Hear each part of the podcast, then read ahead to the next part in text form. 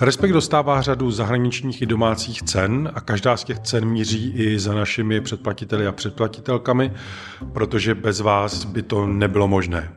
Pokud Respekt chcete číst, pokud ho chcete poslouchat v podcastech, nebo pokud chcete poslouchat jeho audioverzi, protože většina textů je nahrána, tak si nás předplaťte, podpoříte tím dobrou novinařinu. Posloucháte podcast týdeníku Respekt. Dnes o mediálním životě dětí, o tom, jak s nimi o médiích mluvit, k čemu je vést a jaké dopady to může mít pro jejich další život. Podnětný poslech vám přeje Štěpán Sedláček. Hostem podcastu týdeníku Respekt je Markéta Supa z Institutu komunikačních studií a žurnalistiky Fakulty sociálních věd Univerzity Karlovy, kde se věnuje výzkumu mediální zkušenosti dětí a dalším souvisejícím tématům. Dobrý den, díky, že jste si udělala čas na podcast týdeníku Respekt. Dobrý den a děkuji za pozvání. Marketo, vy často využíváte výzkumné metody, kdy přímo trávíte čas eh, s dětmi, pracujete s dětmi, souhrně se to někdy nazývá výzkum s dětmi, tak um, mohla byste trochu přiblížit, čím, čím je to specifické, tento přístup? Není to tedy jenom výzkum o dětech, ale je to o tom, že ty děti opravdu přizveme do výzkumu a jdeme a najdeme způsob, jak s nimi aktivně mluvit a jak najít způsob, aby děti mohly vyjádřit své názory, své pocity, sdílet své zkušenosti.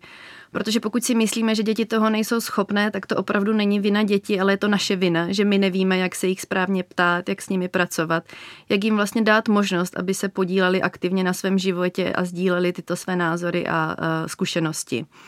A my opravdu považujeme děti za odborníky na svůj vlastní život a proto je pro nás velmi důležité s nimi hovořit, trávit s nimi čas.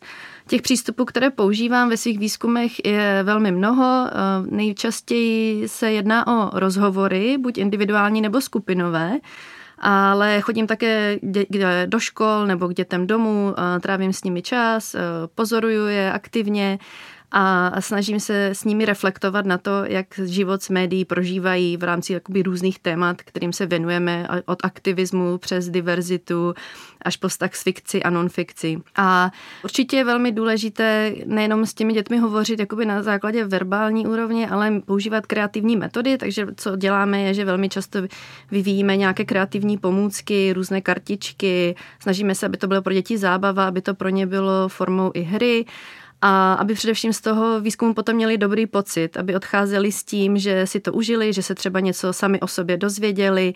A pro nás je to potom vlastně i ta největší ocenění, když to dítě řekne, nad tím jsem nikdy dřív nepřemýšlel, na to se mě ještě nikdo nezeptal ale někdy dětem třeba uděláme i radost tím, že když děláme výzkum ve škole a hovoříme s nimi místo matematiky, takže přišli hodinu matematiky.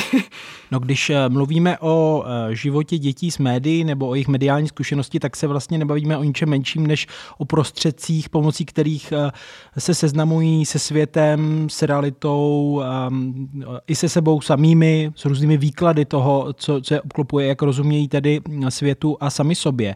Tak Dá se říct, v čem podstatném se dnes tedy liší, nebo čím je definovaná ta mediální zkušenost, řekněme, 11-letých dětí ve 20. Eh, letech 21. století? Dospěla jste po, těch, po sérii těch výzkumů k nějakému, řekněme, eh, třeba generačnímu posudku? Já vím, že sociální věci ten koncept úplně nemají rádi, protože je hodně zjednodušující. Tak já možná bych vztáhla k tomu, když se mě ptáte, na to, co napříč mými výzkumy se neustále objevuje, bez hledu na to, jestli to je desetileté, nebo tříleté, nebo patnáctileté dítě, nebo asi i dospělý, s kterými teda výzkum nedělám, jenom předpokládám, je to, že zkušenost s médií a život s médií je opravdu velmi komplexní a nedá se zaměřit se pouze na jednu část, pokud chceme tento život pochopit například jenom na čtení nebo jenom na dívání. Samozřejmě takové výzkumy jsou důležité, ale pokud chceme pojmout, jaký ten život je, musíme se na to dívat komplexně, protože děti si vytvářejí svůj vlastní takový mediální mix, tedy toho, co zrovna je z médií z digitálních technologií, co jim je blízké. Eh, a není to jakoby jenom na celou dobu, ale to je třeba v daném okamžiku. Například v tuto chvíli se cítím, že bych si četl, nebo bych se raději díval, nebo bych raději byl s kamarádem. Tak na základě i toho okamžitého se rozhodují. Rozhodují se na základě i dlouhodobých nějakých cílů a motivací. A každé dítě má tento svůj mediální mix jiný, ale vždycky je to v nějakém dialogu, nějak to spolu souvisí. A souvisí to i s kontextem, s celým životem toho dítěte. Takže opravdu to, my tomu říkáme takový jako holistický prožitek, holisticky prožívají různé média a různé obsahy a zároveň to prožívají celým svou osobností, takže není to jenom o tom, jak ty děti nad něčím přemýšlejí nebo co se dozvídají, což velmi často je ta retorika se soustředí právě na to, jak děti analyzují nebo mají kritické myšlení, ale děti mediální texty a obsahy také prožívají, pojí se k tomu různé emoce, pocity a prožívají to taky tělesně. Máme různé tělesné prožitky, když něco čteme například a je tam nějaká děje se třeba například něco smutného dané postavě, nebo je tam nějaké očekávání, tak se můžeme začít okusovat nechty například. A to všechno vlastně eh, patří k tomu prožitku a to je něco, ať už eh, právě studuju diverzitu, aktivismus nebo cokoliv jiného, tak ten holistický komplexní proživec se tam vždycky objevuje a vždycky tam hraje roli to prostředí, ten kontext a to, že každá to dítě a každý ten mladiství je individuální osobnost s individuálními zkušenostmi, pocity, prožitky, myšlenky myšlenkami a jak jste sám řekl, strašně těžko se generalizuje. Ale samozřejmě se o, to v některých případech snažíme, máme na to vyvinuté různé metody a přístupy, abychom nějaké závěry, které se potom dají uh, sdílet s veřejností, měli. Hmm, čili, hmm, jestli jsem správně pochopil, tak vy jste i dospěli uh, k určitým třeba typologiím dětí podle toho, jak uh, se vztahují k médiím nebo konkrétně třeba příběhům v médiích.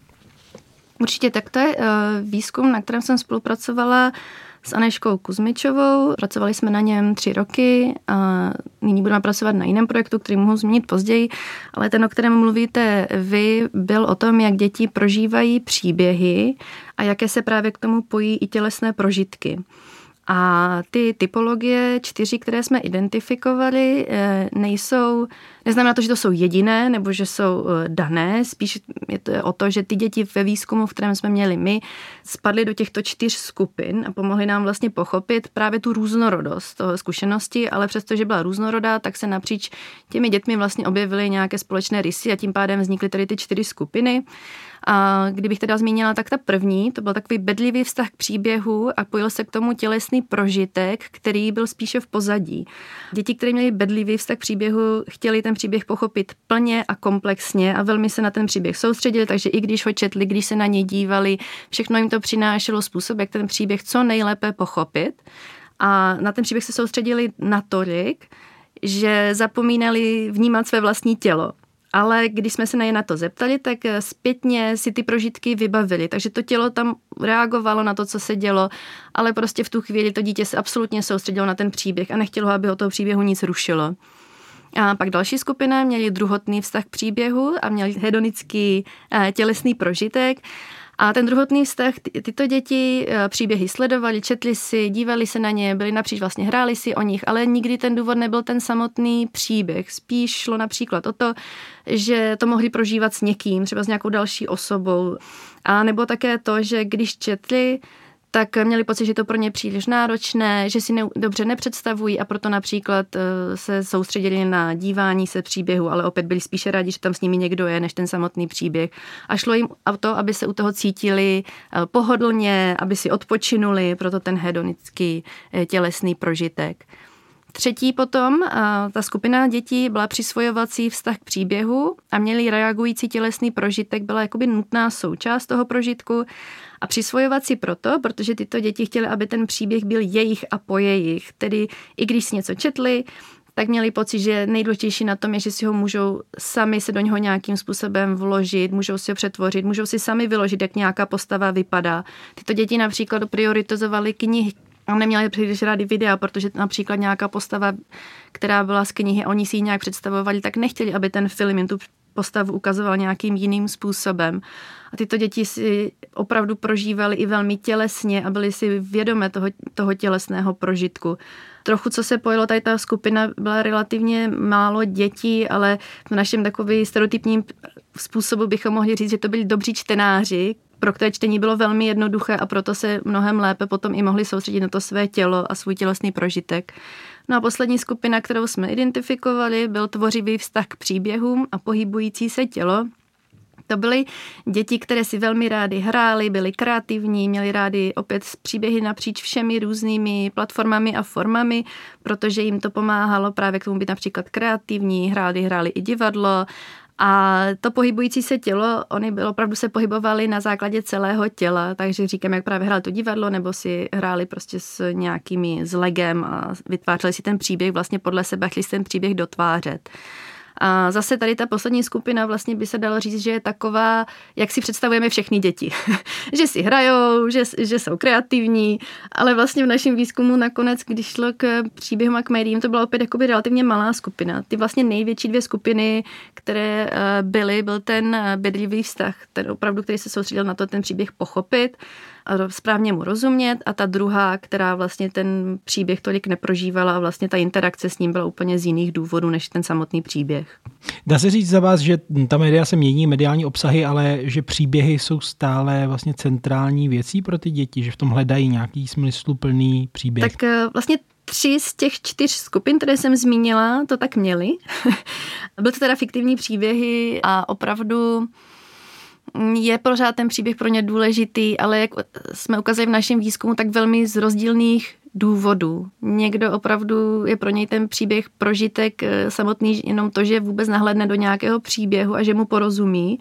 A pro někoho je příběh prožitkem, protože do toho může vložit své vlastní myšlenky, může přemýšlet, reflektovat sám nad sebou. A pro někoho je příběh prožitkem právě proto, že si jej potom vezme a začne si s ním hrát, začne si psát vlastní příběhy, rozvíjet vlastní myšlenky, vlastní hry. A pro ty, pro které ten příběh není tak důležitý, v té především například čtené podobě, tak tyto děti například ten příběh měli eh, mnohem radši, že se na něj mohli dívat. A i to je podle mě důležité přijmout a neucuzovat tyto děti a nedát jim pocit, že jsou v něčem horší nebo že dělají něco špatného, protože třeba důvod, proč se na příběh raději dívají, než jej čtou, je právě proto, že se třeba necítí jako dobrý čtenář, není sebevědomé to dítě a uh, to, že jej hambíme za to, že se ještě navíc k tomu dívá radši na videa, než aby si četlo, tak mu k tomu sebevědomí příliš nepomůže. Hmm, tady jsou asi určité potenciální třecí plochy mezi dospělými a dětmi.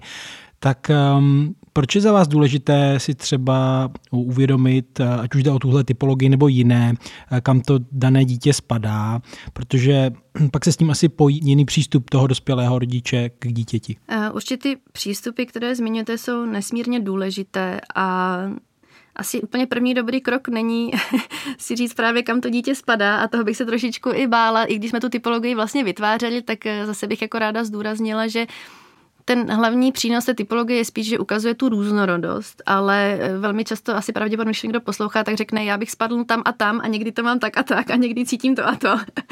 A i ty děti můžou vlastně v určitou chvíli být v nějaké jedné typologii, ale třeba vývojem nebo tím, že se můžou posunout v nějakém třeba v oblasti sebereflexe, tak můžou najednou spadnout do úplně jiné typologie nebo ještě nějaké, kterou jsme nevyskoumali. Ale určitě je stoprocentně základ to, to, co děláme my, a co by měli dělat teda i tím pa, i rodiče, a mnoha z nich to samozřejmě dělá, je soustředit se na to mé vlastní dítě, na ty děti kolem, jaké vlastně jsou. A nesoustředit se na to, co se obecně říká o médiích, o technologiích, o čtení, ale snažit se najít vlastně pochopení toho svého vlastního dítěte. Pokud to moje dítě miluje knížky a chce pořád jenom číst, tak eh, nebýt jenom rád, že to tak je, ale ptát se i na toto dítě, proč, co ti na tom zajímá, co ti to přináší, čteš, protože ti to přináší prožitek, nebo protože chceš, aby tě paní učitelka pochválila, nebo aby jsme my tě pochválili, že hodně čteš. Uh, nebo například, když hrajou videohry, tak přesně jako zjistit, my máme třeba pocit, že hlavní důvod, proč děti, nějaké dítě hraje videohry, tak je protože tam je uh, nějaký násilný třeba obsah a že to ukazuje nějakou tendenci k uh, násilnému nebo agresivnímu chování.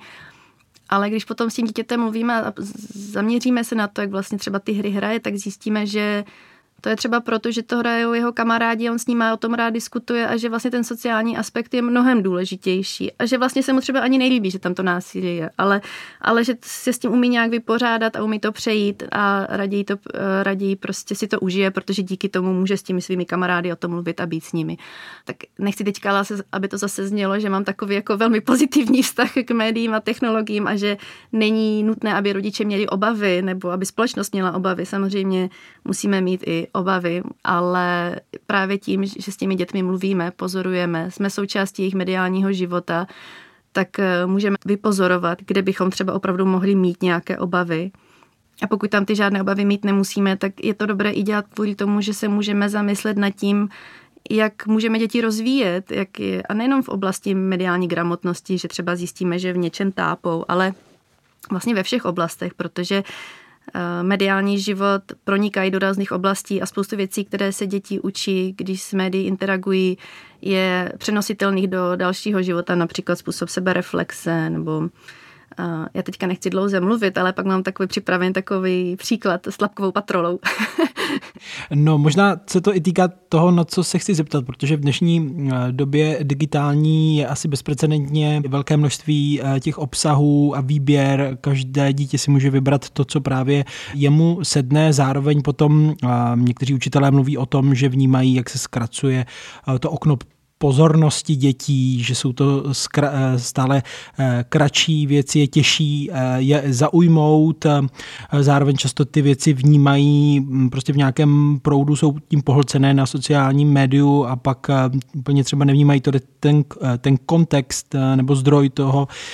To je celá řada otázek k tomu, ale tak řekla byste, že právě v tom dětském věku je ta doba na osvojení nějakých klíčových dovedností, které jim potom poslouží i v lepší orientaci v té mediální krajině, lepším nakládání nebo životě s médií v dospělosti? Určitě za mě v podstatě není vůbec eh, brzká doba, kdy s tím začít. Eh, já osobně bych řekla, že v podstatě už od narození, protože než se zamyslíme vůbec nad klíčovými dovednostmi u dětí, tak se musíme zamyslet sami nad sebou a nad tím, jak my se jako dospělí kolem dětí chováme. A to opravdu začíná od narození toho dítěte, jak eh, se pohybujeme v mediálním světě, co to dítě vidí kolem sebe a dále to pokračuje už s tím, že odmala velmi brzo ty děti jsou schopné si eh, různé mediální obsahy vybírat, být jejich součástí, diskutovat o nich, sdílet své prožitky, často s dětmi čteme večer, ale když náš dítě zavolá, ať se s ním jdeme podívat na nějakou pohádku, tak řekneme, teď nemám čas, protože teď chci využít toho, že se díváš a půjdu si raději uklidit nebo uvařit. Um, takže opravdu začít s dětmi právě ty kompetence a dovednosti co nejdříve. A první věc, kterou je můžeme učit, je vlastně pochopení toho sama sebe, svých pocitů a preferencí. Jestli se na to dívám, proč se na to dívám, co mi to dává, jestli tuto knihu čtu nebo si hraju co si na tom užívám. To znamená vůbec pokládat mu tu otázku nebo vést dítě k tomu, aby si snažilo odpovědět na to vést dítě k tomu, aby vlastně tu, aby samo dokázalo po celý zbytek svého života sebe reflektovat. I když je to dovednost, která začíná o samozřejmě mnohem později, tak vůbec tím, že začneme ty otázky klást a postupně je klademe a otázky stěžujeme, eh, tak určitě rozvíjíme důležitou oblast a to je sebereflexe. Ale to je opět, opět sebereflexe je ta holistický přístup. Ale to, co jste zmiňoval vy, je samozřejmě přístup eh, nebo jakoby zaměřování se na ty informace, což je samozřejmě velmi problematické přehlcenost informacemi, různé obsahy, fake news, uh, hateful uh, obsahy a toho je opravdu nesmírně složitá oblast a já absolutně nezávidím uh, učitelům a ani rodičům, protože já mám zatím malé děti, takže ještě v té době nejsem a dost se jí děsím. ale je to velmi strašně i těžké, jakoby, jak s tím pracovat, co říct, jestli tedy přímo, že ty děti mají třeba, jestli opravdu mají ten kratší attention span, jestli s tím pracovat a jakým způsobem, nebo jestli proti tomu bojovat a jakým způsobem. A to je něco, na co já opravdu nemám úplně názor ani prostředky na tu otázku odpovědět protože to není úplně záběr mého výzkumu a neznám to ještě ani z vlastní uh, zkušenosti se svými vlastními dětmi. Tak ono to i eh, souvisí asi s nějakým, mm, s vašimi výzkumy, které se právě týkaly nonfikce a informací uh, a toho vlastně, jak se vyvíjí ten vztah u dětí, tak tak tam je to v něčem podstatně jiné, než třeba právě u těch příběhů, eh, že vlastně tady najednou to jsou informace, u kterých ne vždycky je to, je to zábavné nebo smysluplné, je potřeba se vyznat v nějakém chaotickém uspořádání. Ano, tak ehm, to, co vlastně teďka jste se mě zeptal na ty informace a eh, my výzkum o tom, jak děti prožívají fakta a informace, ještě nemáme za sebou. On bude začínat v září a potrvá pět let. A ten bude opět s Aneškou Kuzmičovou, která eh, je absolutně úžasná, protože získala ERC Starting Grant, což je velmi prestižní ocenění. eh, ke kterému se pojí dobré finanční ohodnocení, takže ona nám vlastně, Aneška vytvořila prostor na to teď pět let eh, zkoumat to, jak děti prožívají informace. A v čem je právě ten náš výzkum mimo jiné jedinečný, nebo v čem já ho vidím z pohledu mediálních studií jedinečný, je právě to, že my vlastně nebudeme zkoumat jak děti mají pracovat s informacemi a analyzovat a přemýšlet nad nimi a vyznat se v nich a, a soustředit se. My budeme opravdu zase studovat ten holistický prožitek faktů a informací, což je něco, co se velmi opomíjí a zdá se, že někdo ani nevěří, že bychom mohli vlastně třeba fyzicky nebo emocionálně prožívat informaci a nějaký daný fakt, ale když se nad tím pak všichni zamyslíme, tak zjistíme, že to tak vůbec není. Že když si třeba přečteme nějakou informační ceduli nebo encyklopedii, nebo když, eh, můj oblíbený příklad, když milujeme dinosaury a najednou se dozvíme, že nějaký dinosaurus měl tolik a tolik zubů, nebo že byl takhle velký, nebo že vědci našli nového, eh, novou skamenělinu, tak to v nás může vyvolat nějaké pocity, nějakou radost, nějaké nadšení. Pak to třeba můžeme rádi s někým sdílet, že jsme si něco dozvěděli. A ten grant, který máme s Aneškou, se soustředí právě na to, jak vlastně děti prožívají informace o věcích, které je baví, k témata, které je zajímají eh, které si sami cíleně vybírají. Když je třeba například baví eh, recepty a vaření, tak eh, jakým způsobem, proč. Takže opět my se posouváme trochu jiným směrem, než je ta obecná retorika, která je určitě velmi důležitá. Je velmi důležité zaměřit se na to, jak děti pracují s informacemi, se zdroji, ale my razíme a jdeme trošičku jinou, více opomíjenou cestou, která neřeší tolik naše současné problémy společenské, ale opravdu se snaží pochopit život dítěte z pohledu dítěte a přemýšlet nad tím, co nám to říká o dětech, co nám to říká o naší současné společnosti a co nám to říká o nás jako dospělých a o našich představách o dětech. Rozumím, takže spíš máte ještě nějaké hypotézy, než byste měli konkrétní výsledky.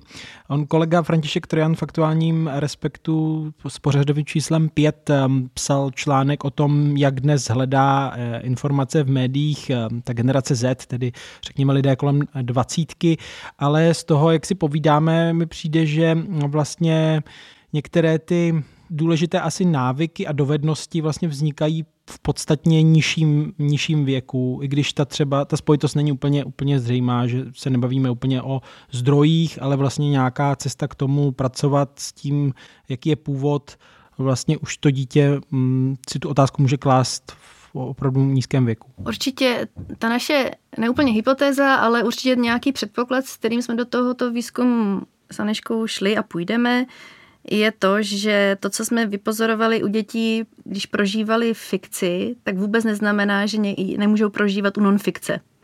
A ne třeba všechny děti, ale některé. A, my bych, a opravdu se nám to i stalo, že jsme to vlastně u některých dětí v rámci toho výzkumu u fikci vypozorovali, že některé děti tam byly velmi orientované na non-fikci a zároveň věci, které nám říkali, se velmi podobaly tomu, když nějaké jiné dítě prožívá příběhy že se třeba nějakou informaci dozvěděli a šli si na ní hrát a rozvíjeli, nebo rozvíjeli představy, nebo přemýšleli sami nad sebou, sebe reflektovali, ale přitom ten impuls byl z faktu, nebyl to z vymyšleného příběhu. Takže tam nějaký předpoklad určitě máme, který motivoval náš výzkum a se kterým do něho jdeme. A určitě věřím, že se dá naučit se, jak s informacemi pracovat už velmi v raném věku. Nemám to podložené výzkumem, ale určitě jenom jakoby z, z toho, jak jsem mluvila o tom, že děti ty dovednosti a zkušenosti, které získávají, se dají převést i na jiné oblasti. Takže pokud mě jako devítileté dítě zajímá fotbal a žiju fotbalem a zjišťuju si různé věci o fotbalu eh, z tabulek, z knih a ze všeho čtu si o tom na internetu, tak eh, je určitě způsob, jak rozvíjet i to, eh, jaké mám zdroje, jak přemýšlím na informacemi, jak ty informace analyzuju. Říkám, není to úplně to, co budeme dělat v tom našem výzkumu, o kterém jsem hovořila, ale ty dovednosti a zkušenosti a ty prožitky, které budeme pozorovat, si myslím, že nám mohou pomoci pochopit právě i v tom, jak v tom informačním životě a v přecelnosti informacemi v daném době můžeme třeba s dětmi eh, pracovat. No, no, když je eh, řeč o práci s informacemi a nonfikcí, eh, o třeba i nějaké mediální gramotnosti u i podstatně starších eh, věkových skupin, tak mi přijde, že jedna z takových věcí je, já to nazvu svými slovy, jako určitý odstup nebo schopnost se na to prostě podívat s nějakým nadhledem, která vlastně ale jde často proti proti té tendenci zakomponované v tom médiu, že se vás snaží vtáhnout, pohltit, držet u toho příběhu zajímavé věci a najednou proti eh, a vlastně útočí možná i na nějaké podprahové eh, stránky eh, toho uživatele, tak tohle asi pro děti ještě mnohem, mnohem náročnější. Nevím, jestli k tomu máte komentář, jestli se k tomu vlastně už váže nějaká třeba samoregulační dovednost u, u dítěte. Um... Zastavit ten příběh vlastně. Ano, to jste mi jenom připomněl, já už jsem když si dávno četla uh, takovou zajímavost a vtipnou uh, hodnocení marketingové. Já se vás zeptám, jestli víte, co, co vyhodnotil Netflix jako hlavního konkurenta svého. Uh, tak asi nějakou jinou VOD platformu, nějakou jinou síť? Spánek. To je trochu ne, nemo, nemocná analýza teda. Aby jsme hlavně neuz, neuz, aby hlavně člověk a přemýšleli nad tím, jak bojovat se spánkem, aby, aby uh, se nepřestali dívat na seriály a na pořady na Netflixu, protože opravdu hlavním konkurentem byl spánek. Největší ohrožení binge-watchingu je spánek. ano, ano. A Netflixu jako takového. A, a to podle mě odpovídá to, čem, eh, to, o čem říkáte a já si myslím, že opravdu ta nejcennější zbraň, kterou my do budoucna můžeme mít my všichni, je ta sebereflexe a opravdu uvědomění se toho, jak se cítím. A v konečném důsledku, pokud mám pocit, že binge, binge watching je to, co mě naplňuje a je to pro mě radost a způsob, jak ten život chci prožít a nechci ho prožívat jinak a já jsem s tím spokojený a vlastně je mi v tom dobře a netrpím fyzicky a sociálně a mentálně, tak eh, potom proč ne? A, ale pokud to tak není, tak je potřeba s tím něco udělat a najít způsob, co s tím udělat. A tam potom u těch dětí je opravdu vlastně důležité to, uh, nebo u vlastně u kohokoliv, to jim můžeme pomoct svým lidem kolem sebe a komukoliv, si vlastně se na ty otázky začít ptát a pomoci to pochopit a když teda si uvědomím, že v něčem mi není dobře, tak co s tím můžu dělat, protože ono ne vždycky je to jako úplně jednoduché uh, říct, uh, dobře, není mi v tom úplně nejlíp, ale vlastně úplně nevím, co s tím. A tam je vlastně velmi důležité, aby lidé kolem nás začali hrát aktivní roli. A o to víc důležité právě s těmi dětmi a s mladistvými. Ale tím, že my máme spíš často přístup retorika, eh, že děti odsuzujeme od začátku, dáváme jim najevo, že s tím nesouhlasíme, tak to dítě se nám potom neotevře a nechce to s námi sdílet. A my tím ztrácíme tu jedinečnou možnost vlastně jim pomoci pochopit, jak se cítí a co tedy s tím mohou dělat. A opět zase zdůrazňuji, že nejlepším způsobem je začít sám u sebe, protože když já si to zažiju a uvidím, že jsem třeba nějakou oblast svého života zlepšil tím, že jsem za, se nad tím zamyslel a nějakým způsobem jednal, tak eh, můžu jít těm příkladem, můžu stavět na vlastní zkušenosti a můžu vidět, že tam jsou nějaké způsoby a možnosti.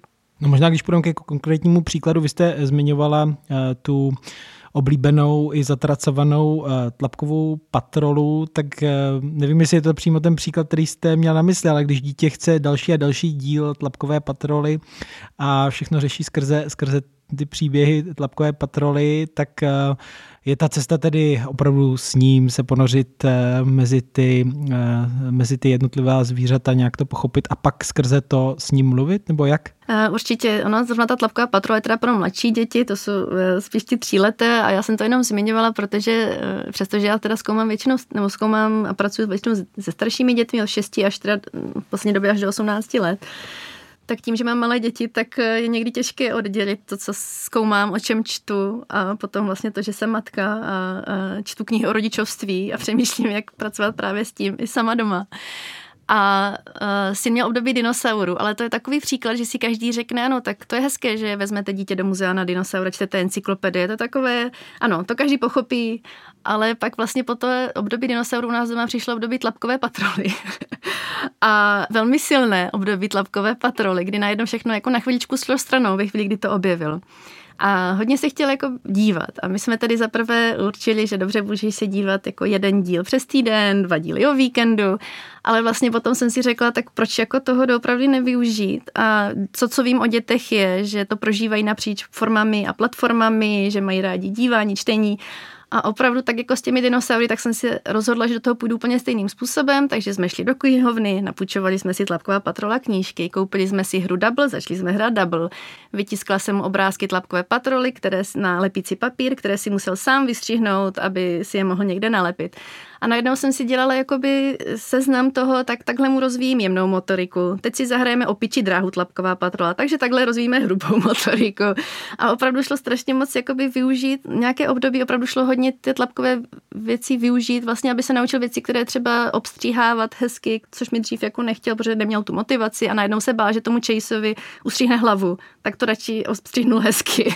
A, a vlastně dalo se rozvíjet, dalo se s ním samozřejmě mluvit i o těch médiích a digit, a těch technologiích, ale přece jenom s tím třiletým dítětem jsem ještě necítila. Mohla jsem mluvit o tom, že Chase se k ním nějak chová, nebo teda Ryder, že nějakým způsobem s nimi komunikuje, jak se cítí, co dělá Hamdinger. A dalo se mluvit o těch postavách, o těch pocitech, ale třeba jako ta sebereflexe tak malého dítěte nebyla ještě ten hlavní klíčový, ale to, že jsme spolu mluvili, vytvářelo náš vztah a prostor, protože do budoucna bude jednodušší o těch věcech mluvit, ale zároveň jsem prostě mohla využít spoustu dalších věcí, které kolem tlapkové patroly byly a navíc jsem ho nakonec tak přesvítila, že to velmi potom rychle prošlo a teď už ho tlapková patrola nezajímá, protože si myslím, že dostal ode mě takovou nálož tlapkové patroly, že od toho pak radši odešel. Takže použít argument, eh, já nevím, Roky a Sky by se taky nedívali celý den na seriál, ale šli by někam ven za dobrodružství. Taky možnost. No, to se asi dostáváme právě k tomu tématu um, rizik a strachů spojených právě s ehm, konzumováním mediálních obsahů u dětí, i s jistou, můžeme říct, morální panikou. Já vím eh, z četby, že třeba, že to vlastně je spojeno s každou nějakou mediální revolucí, s nástupem nových médií, že snad i třeba v 19. století, když byl velký boom románové literatury, tak se třeba řešilo, že by eh, dospívající dívky neměly sami číst knížky, ale že to budou číst prostě společně v rodinách si přečítat. Potom asi všichni znají ty obavy spojené s televizí nebo s počítačovými eh, hrami. Já tou svojí otázkou mířím k tomu, kde vy dnes vidíte ty obavy, a trochu jsme se toho dotkli, že jsou na místě a kde, kde vlastně bychom naopak eh, měli eh, se trochu sklidnit a, a, a dát těm dětem vlastně důvěru, že něco zvládnou i sami. Já myslím, že oni vlastně všechny ty obavy svým způsobem neustále přetrvávají. Oni mohou i u těch knih v konečném důsledku eh, přetrvávat. I u jiných médií, protože ne vždycky ty obsahy, které čteme, můžou být ty nejlepší, nebo si z nich třeba nemusíme odnášet my to nejlepší, když ten obsah je nějaký. Takže obavy určitě jsou na místě. Jsou, obavy jsou především na místě podle mě u dětí, které prožívají nějaké jiné, třeba těžké situace, které se k tomu pojí. A důvody, proč například, pokud se dítě opravdu už stane závislé na nějaké videohře, tak opravdu se zamyslet a zkoumat na to, jaké tam jsou ty důvody, protože není to opravdu o tom, že každý, kdo hraje videohry, tak se na nich stane závislý a většinou tam jsou nějaké další důvody, proč se staneme závislí a je nutné tomu opravdu věnovat pozornost, protože potom ta závislost samozřejmě nevede k dobrým dopadům na zdraví mentální a fyzické daného člověka. Takže těch rizik je opravdu velmi mnoho a jsou stále přetrvávající ve všech formách a platformách ale já osobně jako jedno z hlavních rizik vidím opravdu ty vztahy společenské, eh, vztahy mezi dětmi a vztah dospělý a dítě. A na mnoha frontách už to, že například média mohou být nějakým zdrojem argumentů, přesně na kolik se díváš, proč se díváš ale také proto, že rodiče sami často jsou na telefonu, na počítači, nevěnují se dětem. Kolikrát sedíme v restauraci a vidíme s manželem kolem sebe, jak jsou i rodiče, i děti na telefonu. A potom je velmi jednoduché dávat za vinu to, že těm médiím a technologiím, že za to mohou oni, aniž bychom si uvědomovali i tu naši roli. Ale potom samozřejmě věci, které média technologie umožňují, jsou někdy děsivé. Například v posledním výzkumu, který jsme teďka dokončujeme eh, s mladými aktivisty pod 18 let, tak tam se opravdu ukázalo, jak eh, na jednu stranu média digitální technologie jim umožňují být politicky angažovaní a společensky, mobilizovat se, spolupracovat, mít pozitivní dopad na společnost, ale také to, jaký to má dopad na ně samotné, eh, jak jsou přehlcení a unavení z té práce a z toho, kolik pro svůj aktivismus obětují času na eh, digitálních a online platformách, aby se informovali dostatečně, aby spolu dostatečně komunikovali, aby se zorganizovali. A potom také, jaká je odezva na ně ve společnosti, na, v komentářích, v článcích, eh, na sociálních sítích jak je lidé nazývají, jak na ně útočí, co o nich říkají.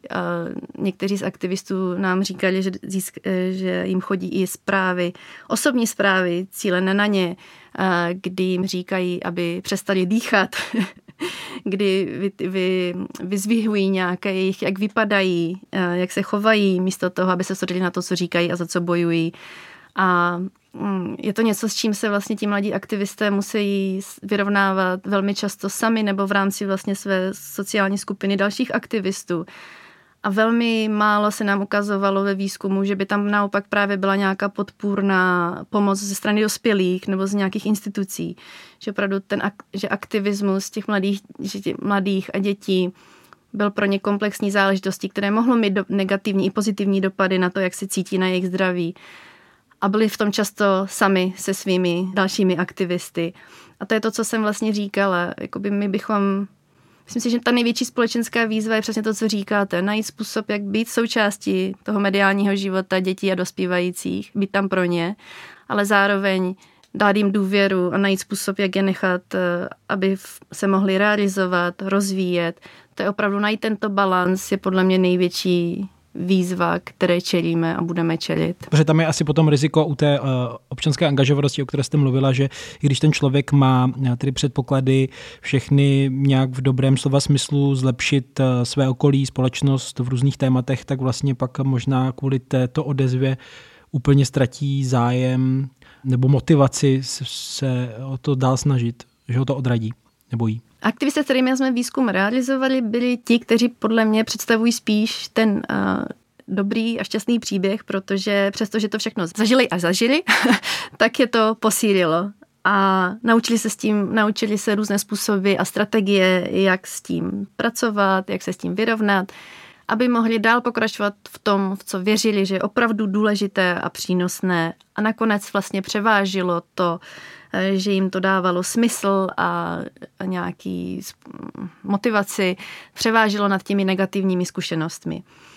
Ale já nevím a nevím ani z mých výzkumů, bohužel, kolik dětí nebo mladých se do toho raději ani nepustí právě kvůli tomu, nebo se do toho pustilo a tohle je odradilo. A možná to jim to způsobilo nějakou negativní zkušenost natolik silnou, že už se k tomu nebudou chtít vrátit, že už k tomu budou mít odpor, aby se nějak politicky angažovali nebo eh, společensky.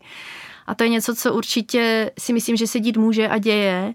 Opravdu ta hloubka toho, těch nenávistných komentářů nebo způsobu, jak se nad dětmi a mladými aktivizmy jsme schopni vyjadřovat a znehodnocovat tu jejich snahu, která často způsobuje to, že jsou na pokolaji vyhoření nebo i vyhoří, je velmi alarmující. Při těch výzkumech právě eh, dětí mezi 9 a 12 lety, tak mně jako laicky přijde, že co, co možná je jiné, je, jak eh, jednoduše se dnes děti můžou stát aktivními tvůrci obsahu na těch médiích, zatímco dřív byli spíše pasivními asi příjemci.